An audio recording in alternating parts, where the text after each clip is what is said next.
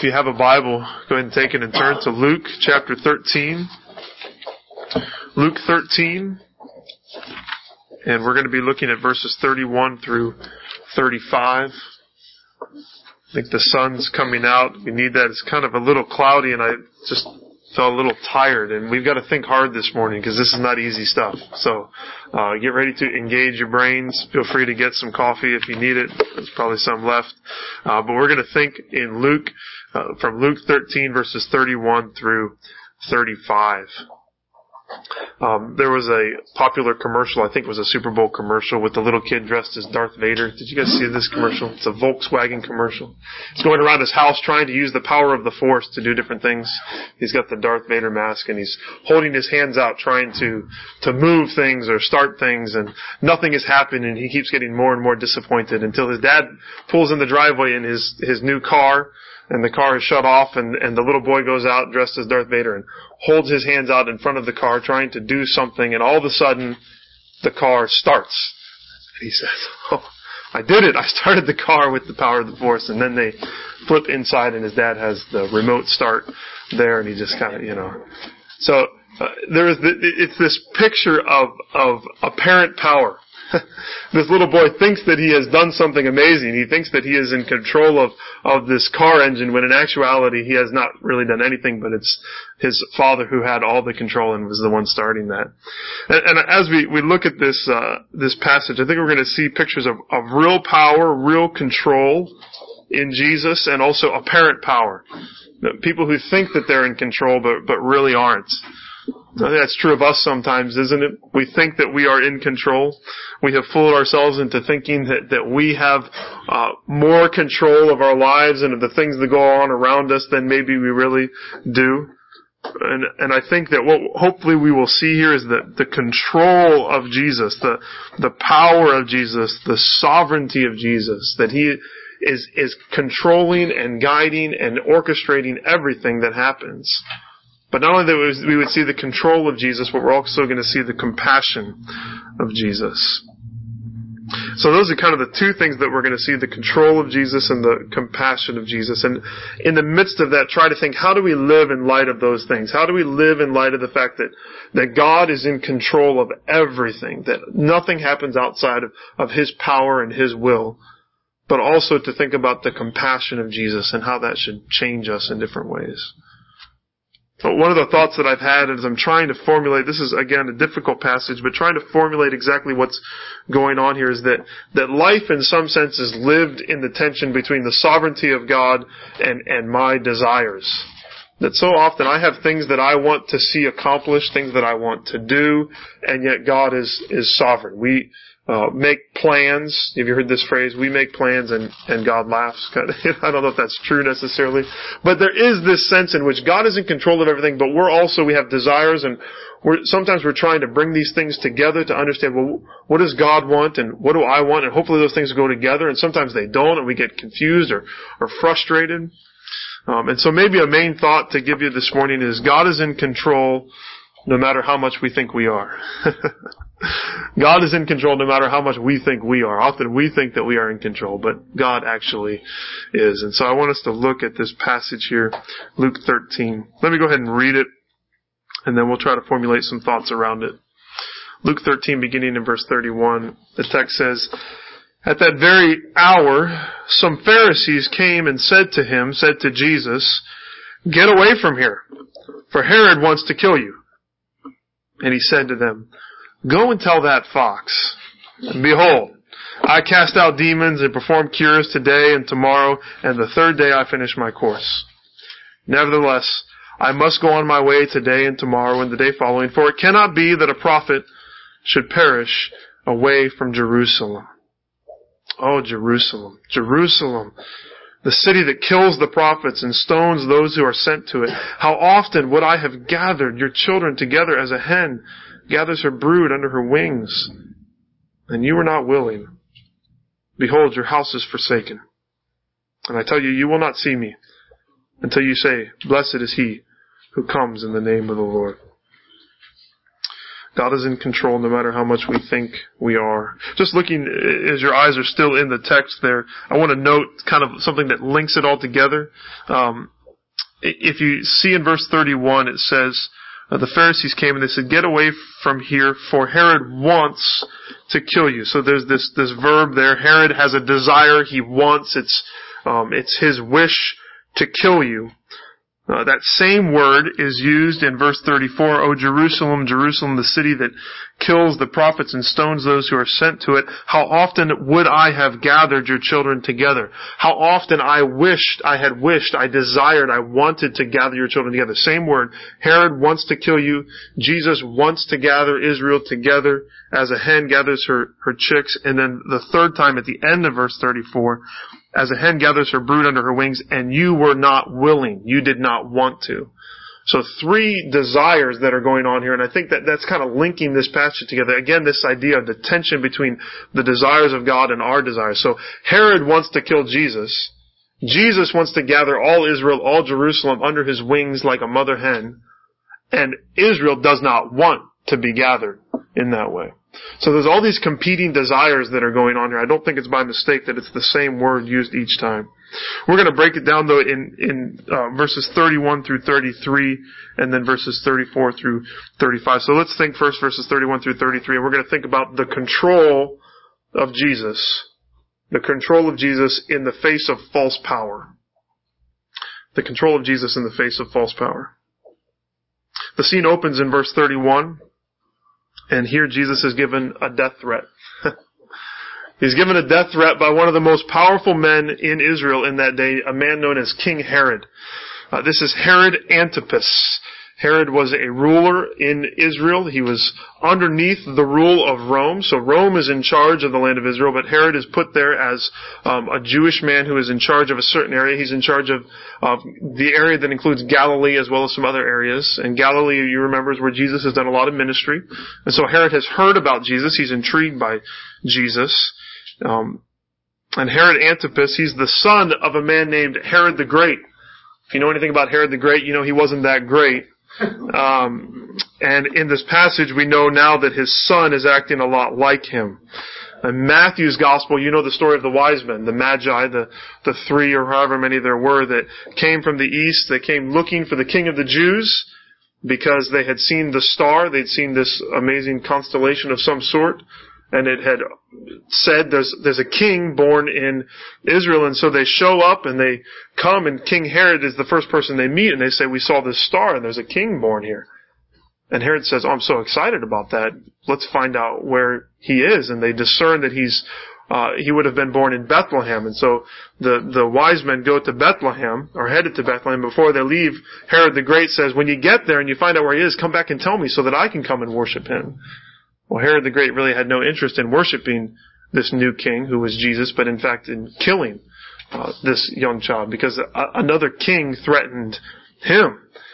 And so Herod wanted to kill this child. So the, the, the wise men, they go and they, they meet Jesus and then in a dream it tells us that they are warned not to go back to Herod and so they leave. Well, Herod the Great catches wind of this and he's not going to be foiled. So he decides since he can't find out what child this was that was born that's going to be a king, he says, well, I'll just kill every child two years old and under. So he wipes out every child in the land of Israel, two years old and under. Can you imagine that? That's who this guy is. Herod the Great. Imagine growing up with him as your father. And so this is, this is Herod the Great's son. And so we know this isn't an empty threat. Not just because of who his father was, but also because Herod had already done his own share of murdering. You remember that he's the one that, that cut off John the Baptist's head.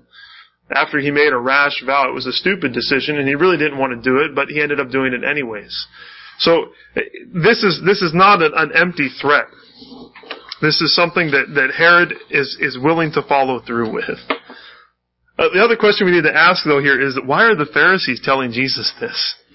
Well, the Pharisees are so often against Jesus and Jesus is always calling them out and there's sort of this uh, this tension between them all the time. So what's why are the Pharisees telling Jesus this? It seems like they're they're looking out for his best interest. Maybe they were. It's hard to know. Maybe this group of Pharisees cared about Jesus. They could have some other ulterior motives. Um, Are they just trying to get him out of the city? Because they're in Galilee. Jesus, Herod wants to kill you, so why don't you leave?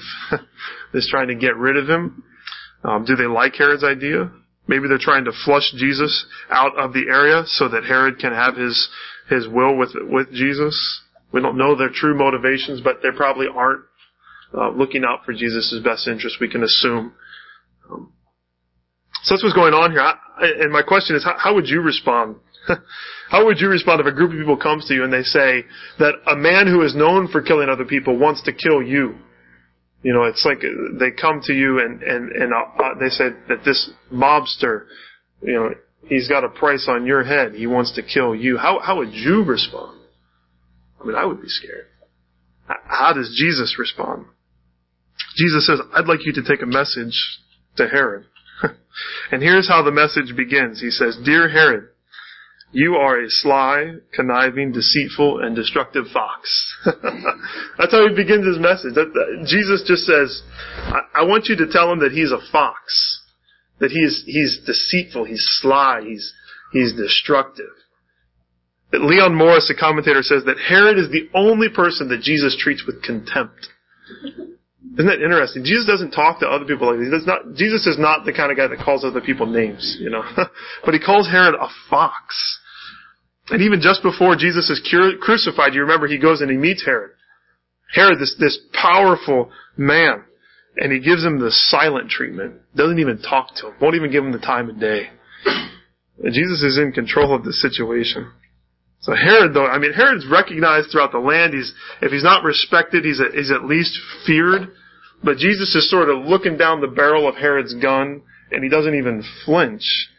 In a sense, he laughs at Herod. How does Jesus do that? What, what makes you, in the face of death, in the face of someone threatening your life, how can you just say, go tell that fox I'm going to do whatever I want? I think part of it is that, that he has confidence in God's sovereign plan. And that's kind of, this is Jesus' control. We're thinking about how does the sovereignty of God change the way that we live? And Jesus has full confidence in the control of God over the situation. He says, listen, go tell that fox, behold, I'm going to cast out demons. I'm going to perform cures t- today and tomorrow, and the third day I will finish my course. He said, I'm going to keep doing everything that I've been doing, and Herod's threat is not going to stop me in any way, shape, or form. I'm going to keep doing what God has called me to do. This is my task. This is what God has sent me to do, and I'm going to accomplish it. The reference there to the third day uh, obviously makes us think about the resurrection that that's when he accomplished what he did. And I think that's probably an illusion of sorts, but the emphasis probably is more that, that he has a set task ahead of him. I'm going to perform cures. I'm going to do what I'm called to do right now. And when the time comes, I'm going to complete my course. I'm going to do what God has called me to do. And that ultimately is to bring about the redemption of His people. That He is going to do it through death and through resurrection. He knows that that, that, that is coming. He knows that that is his, his path, that he's going to do all these things.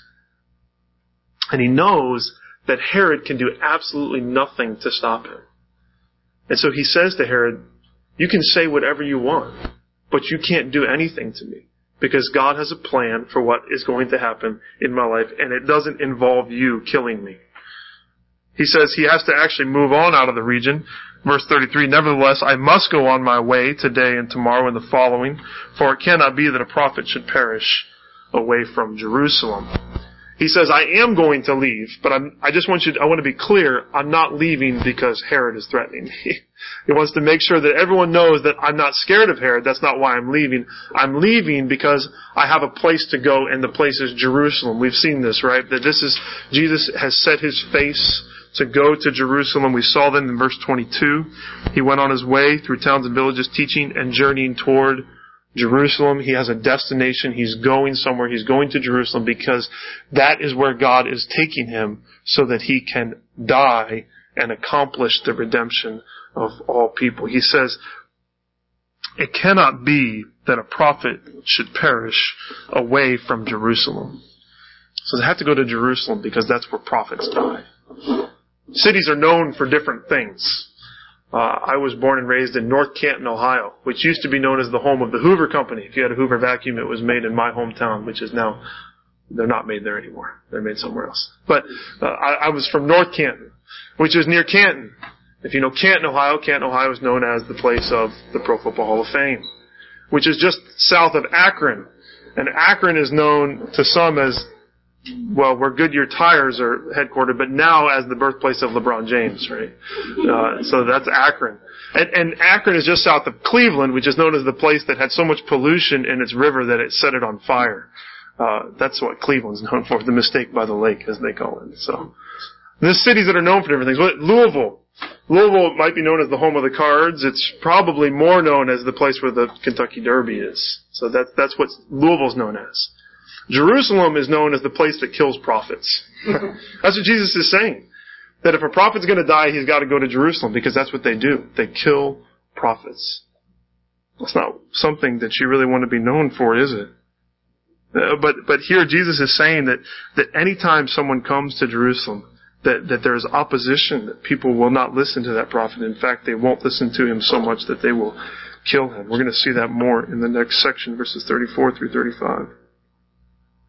But but thinking about this, what what can we learn from Jesus' example?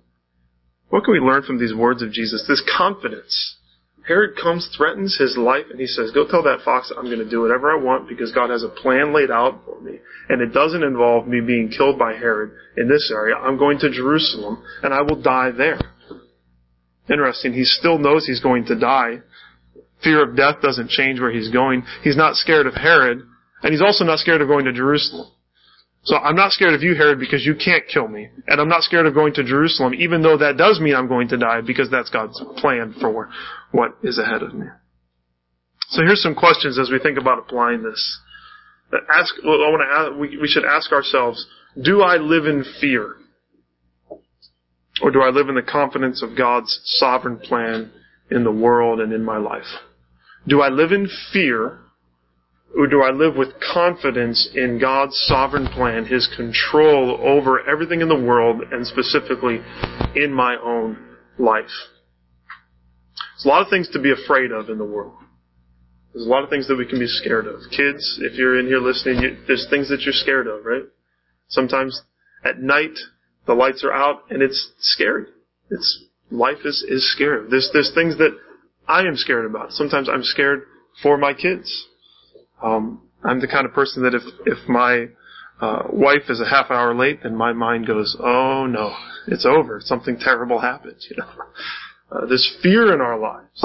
Uh, Russell and I were just talking this week about some of this this uh, in in Jeffersonville. This terrible thing that happened. There's terrible things on the news all the time. If you want to be scared of something, there are there's lots of things to be scared of. Do we live our lives in fear? Or do we live them in confidence of God's sovereign plan. That there, that there is a plan that God has and nothing can change that plan. That we have a course.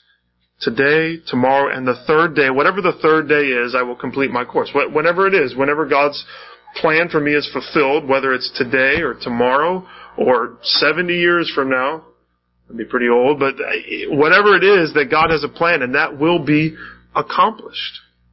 Jesus shows us that the, the powerful people of this world should not intimidate us. People like Herod.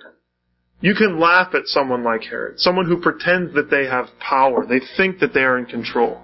Jesus is the one that is control, in control of all things. God is in control of all these world powers. So we see the world going a little crazy with this whole ISIS thing, and it is scary, but we can look at that and we can say, God is still in control of this situation. It's not out of His control. He can still stop this whenever he wants to.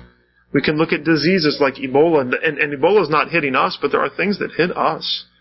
There are diseases, there, there are sickness that, that comes to us, it comes to our family, and we can know that God is sovereign. We have no need to fear. Now that doesn't mean that those things don't come to us, that they don't affect us. They do affect us. But we don't have to fear because we know that God is sovereign, that God is in control. And the wicked things of this world, they can't thwart, they can't ruin, they can't spoil, they can't stop the plan of God. He will do what He wants to do. Now, I think Jesus is unique because He knows exactly what's going to happen, right? I know I'm going to Jerusalem. I know I will be crucified. I don't know that. You don't know that. I don't think you know that. Unless you've had some sort of supernatural knowledge where you know exactly what's going to happen in your future. So how do we live in that? I think that what came to my mind is the, is the, the story that we all know so well, maybe um, from Sunday school, of Shadrach, Meshach, and I always called him Abednego, but I think it's Abednego is, is probably the way you're supposed to say it. But um, whatever it is, you remember this story where they have this this giant statue that these three guys are supposed to bow down to and worship. And they were Jewish people. They worshiped God, and they said, "We're not bowing down." And and Nebuchadnezzar says, "If you don't bow down, that's fine, but I'm going to throw you into the fiery furnace." And they say, "That's fine." And listen to their words here in the book of Daniel. In Daniel um, chapter three, he says, "If you don't bow down, I'm going to throw you into the fiery furnace." And what and, and who is the God who will deliver you out of my hands? Shadrach, Meshach, and Abednego, and, and this is Daniel 3.16, answered and said to the king, O Nebuchadnezzar, we have no need to answer you in this matter. if this be so, our God whom we serve is able to deliver us from the burning fiery furnace, and he will deliver us out of your hand, O king.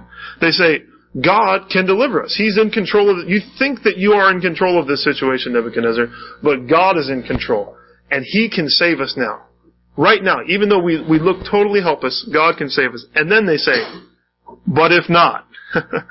so if He doesn't save us, if not, we want to be clear on something. Be it known to you, O King, that we will not serve your gods or worship the golden image that you have set up. Shadrach, Meshach, and Abednego had not read Daniel chapter 3 before this happened. They didn't know what was going to happen. And such is our lives, right? We don't know. There, there are things that are scary. There are things that threaten us. That, and there are things that may come to us. And we can say with confidence, God can deliver me from that. But we can also say, and if He doesn't, then that's fine too. We can say with Paul, to live is Christ. To die is gain. No, nothing can harm me.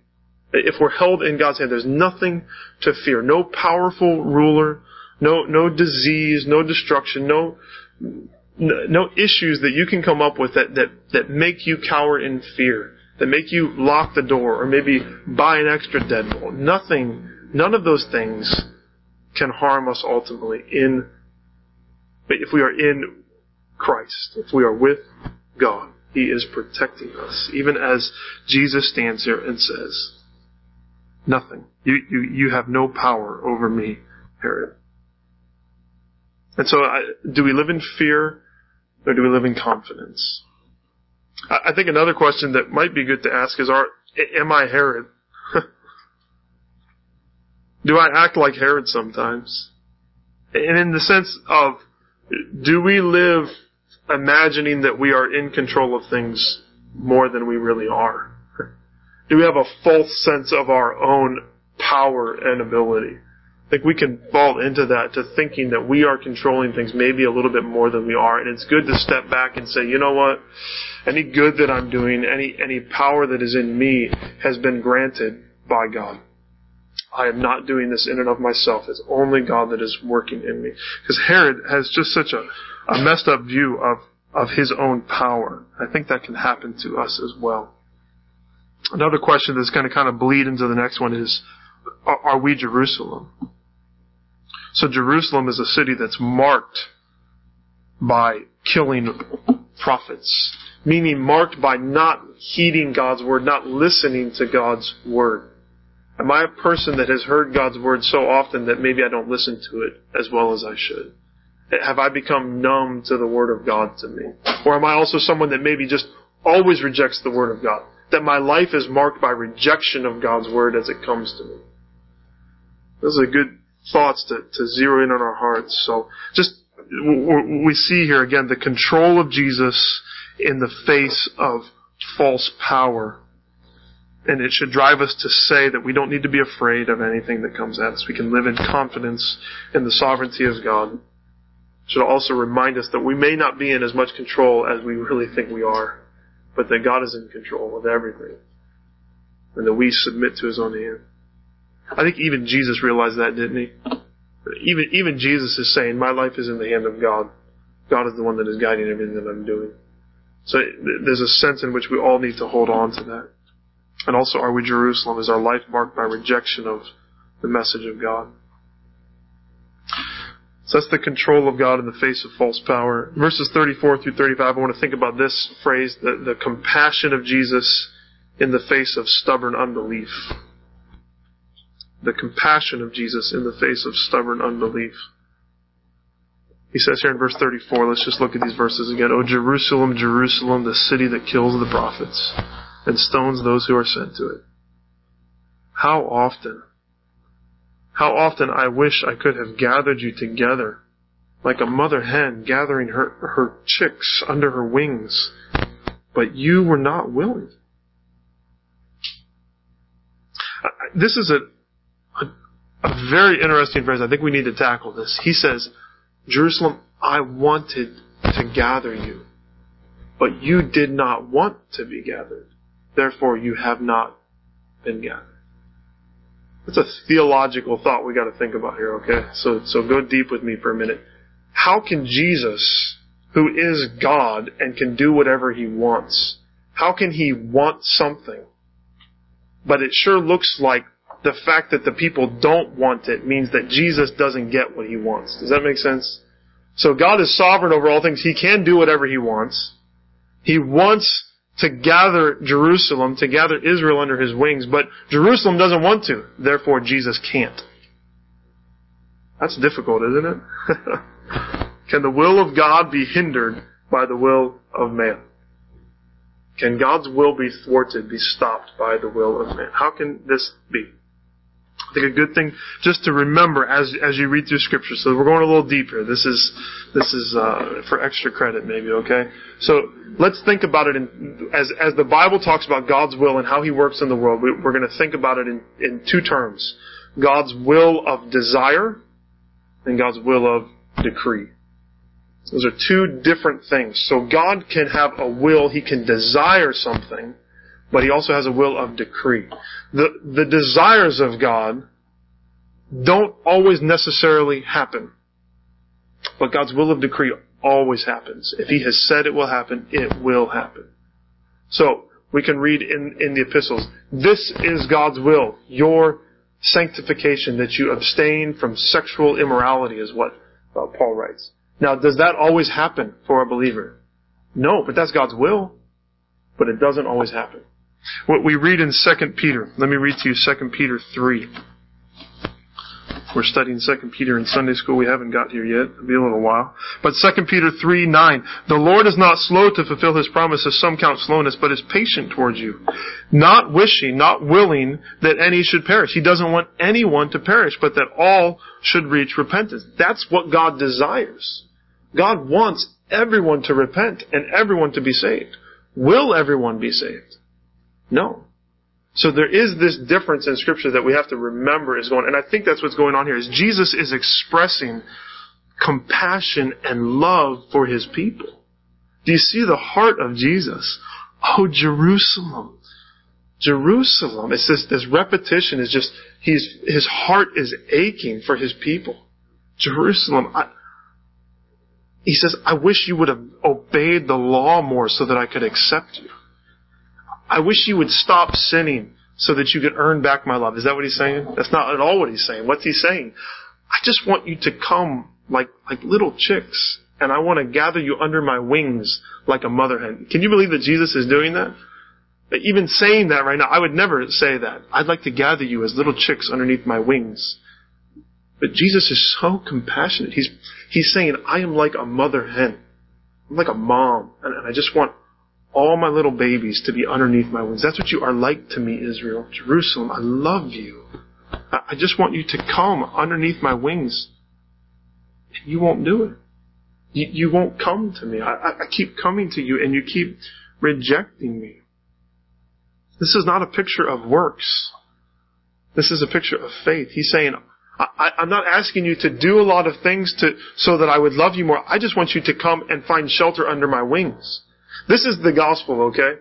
The gospel is not that, that God wants us to earn His love. He's, He's saying, the, in the gospel, He's saying, I am providing salvation for you, and all I want you to do is come and be protected by me. Just come to me in faith. Turn from your sin, come and believe in me, and I will protect you, and I will love you, and I will care for you. That's all I want from you. I don't want you to do a bunch of good works to be made right before me. Just, just come to me. This is what all the prophets did for Israel. They would come to Israel and they would say, turn back to God and live. They'd come to Jerusalem and they'd say, God is angry with you for your sin and judgment is coming, but if you will repent, He will show compassion to you. All the true prophets were calling God's people to turn from their sin and all the false prophets came and said, everything's fine, don't worry about it. Don't listen to these guys. And they got mad at the false prophets for telling people to turn from their sin, for saying that judgment was coming. And in the same way, Jesus comes and He says, judgment is coming, but now is the day of salvation. You can be saved. Come. Come to me. I, I offer, I've come to, to bring salvation to you. But they rejected, they rejected, they rejected. They wouldn't listen to him. They would not turn. Instead, Jerusalem becomes a city and Israel becomes a people that is marked by unbelief. That, that they have this passionate rejection for the word of God, so much so that they would actually kill the prophets the prophets would come and would speak this message of repentance and faith, come back to God. And Israel would be so angry with that and so unwilling to say, yes, we have sinned and we, de- we do need to come back to God.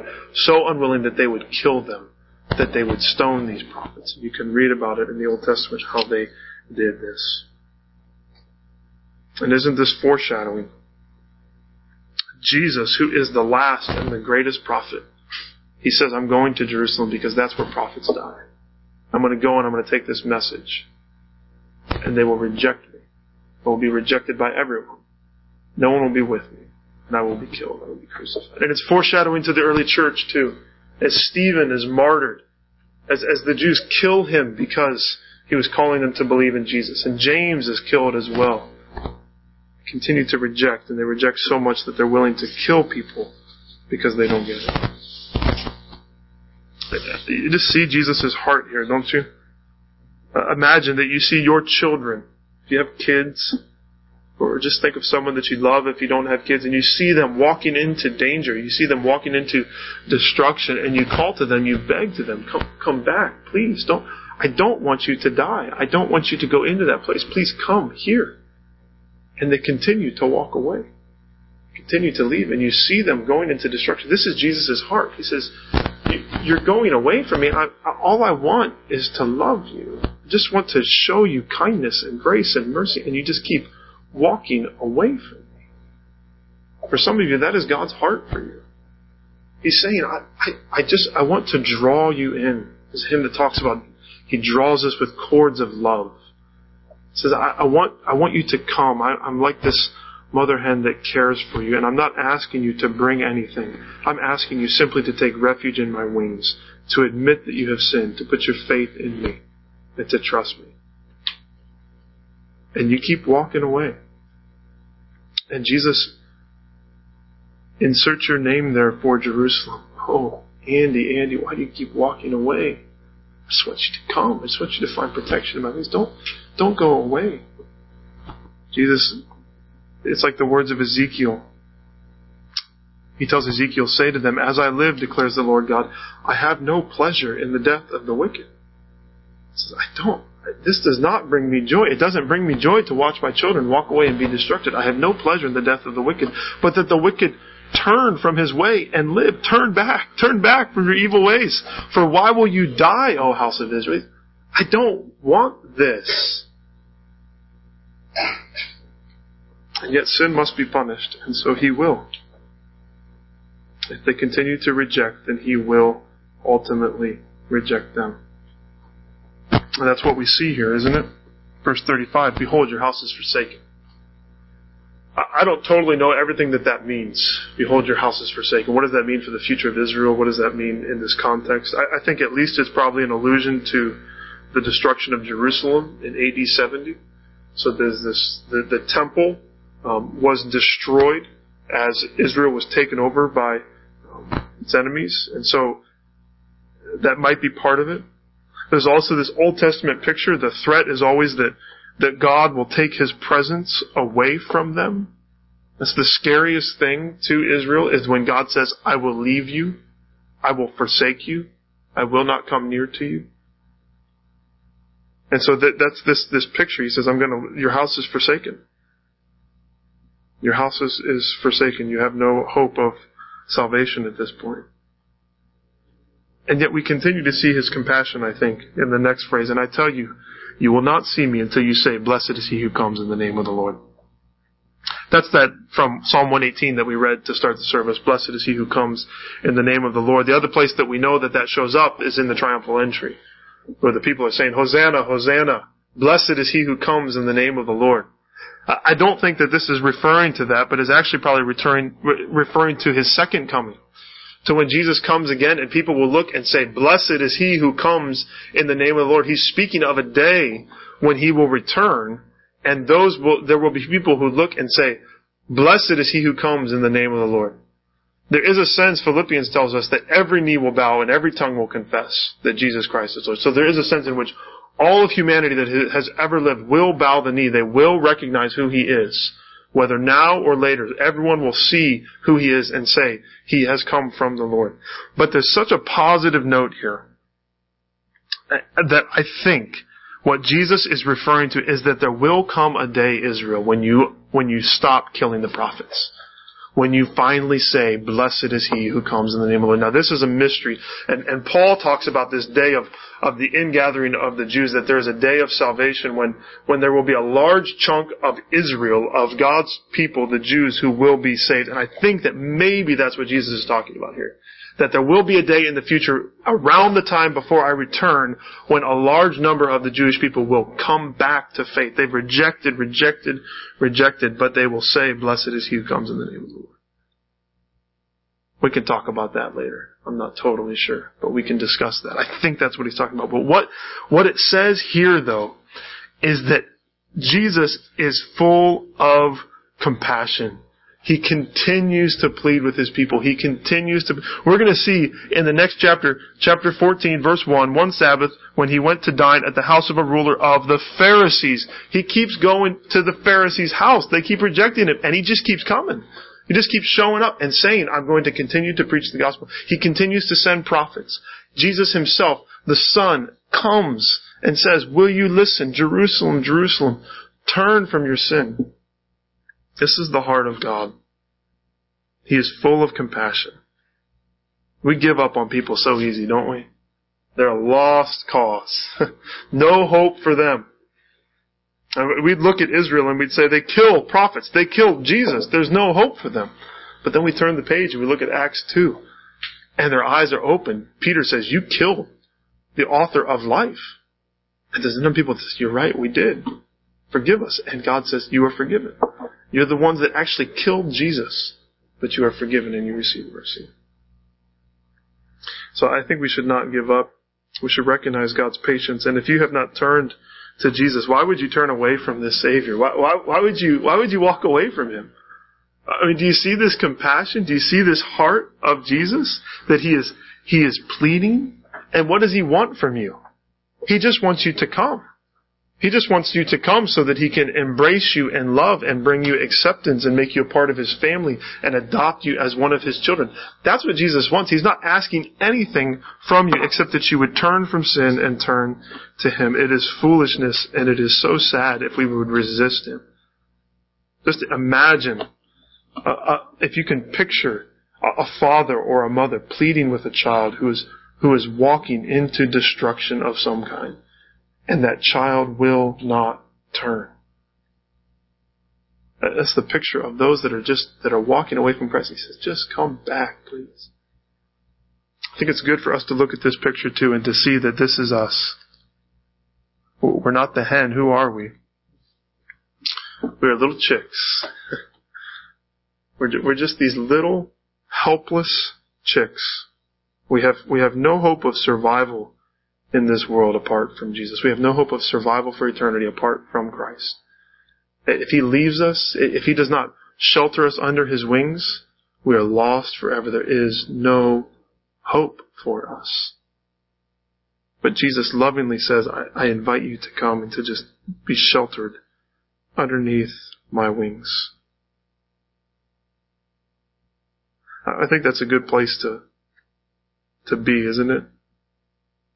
I'd encourage you this week just to remember that, that picture. Like I said, it's not something that I usually think about myself as a little chick underneath the wings of Jesus, but he personifies himself as that. But might we live like that this week? Just wake up every morning and say, God, I am helpless. I have no hope in this world except for the fact that in your compassion and grace you have called me and you've drawn me in near to you and you've made me one of your, your little chicks and I'm protected by your wings and I will be protected for all eternity. And I just want to live in that place. I just want to live in the place of understanding God's love and acceptance and His compassion for me. And, as we live in that place of love and compassion, we're, we're also in a place of, of complete safety because God is in control. God is in complete control of everything that happens around us. Nothing can harm us. We, we can face things with confidence knowing that we are protected by Christ. We are under His wings, but also that, that we are in His plan. That, that nothing can thwart the plan of God in this world or in my life. He will accomplish what He wants to with me and in the world. And if I'm living for His glory, then that, then that brings me great comfort. And so, we're thinking again, just, just to remember you, that um, the control of Jesus in the face of false power. A lot of false power in this world. So as you face it this week, just remember God is in control. He's in control of my life, and He's way more in control than I am. Remember the compassion of Jesus. The compassion, compassionate love of Jesus towards you that He has gathered you in, or that He is calling to you to come in but also his compassion and his grace towards others, to those in stubborn unbelief who continue to reject him. Let's continue to go. Maybe this is a message for someone that you know. It's a message for us, yes, but maybe you just need to go to someone who is trapped in stubborn unbelief and just say, you know what? I want you to know what Jesus is like. He's a mother hen and he's just calling you to come and find safety. Just come and be protected by him. It's a message of the gospel that we can share with others. Well, let's um, let's just pause and take a moment of silence and continue to meditate.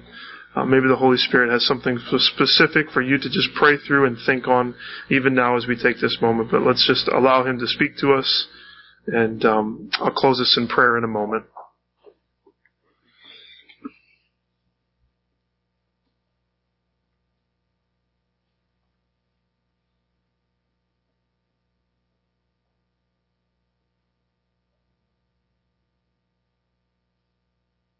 Father, we confess that we are not as strong as we think we are.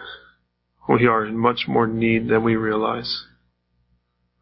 We thank you for your sovereign control over all things. Lord, if we were left in control, there would be no hope for us. But you are in control. You are guiding our lives. You are guiding this world, and there is nothing for us to fear. Lord, we thank you for your compassion. You have drawn us in with cords of love. You have made us your children. Lord, as hard as it is for our pride maybe to say, we are just little chicks underneath your wing. We are hopeless and helpless apart from you, but we are gathered in. We are part of your family. You love us. You care for us, God. So I pray that you would, uh, you'd make us more like yourself this week. And that also, God, you would just cause us to rest in you to rest in your sovereignty, to rest in your control, to rest in your compassion and your kindness. We thank you for Jesus. Lord, it's, it's only through Him that we can have these things. We pray it all in His name. Amen.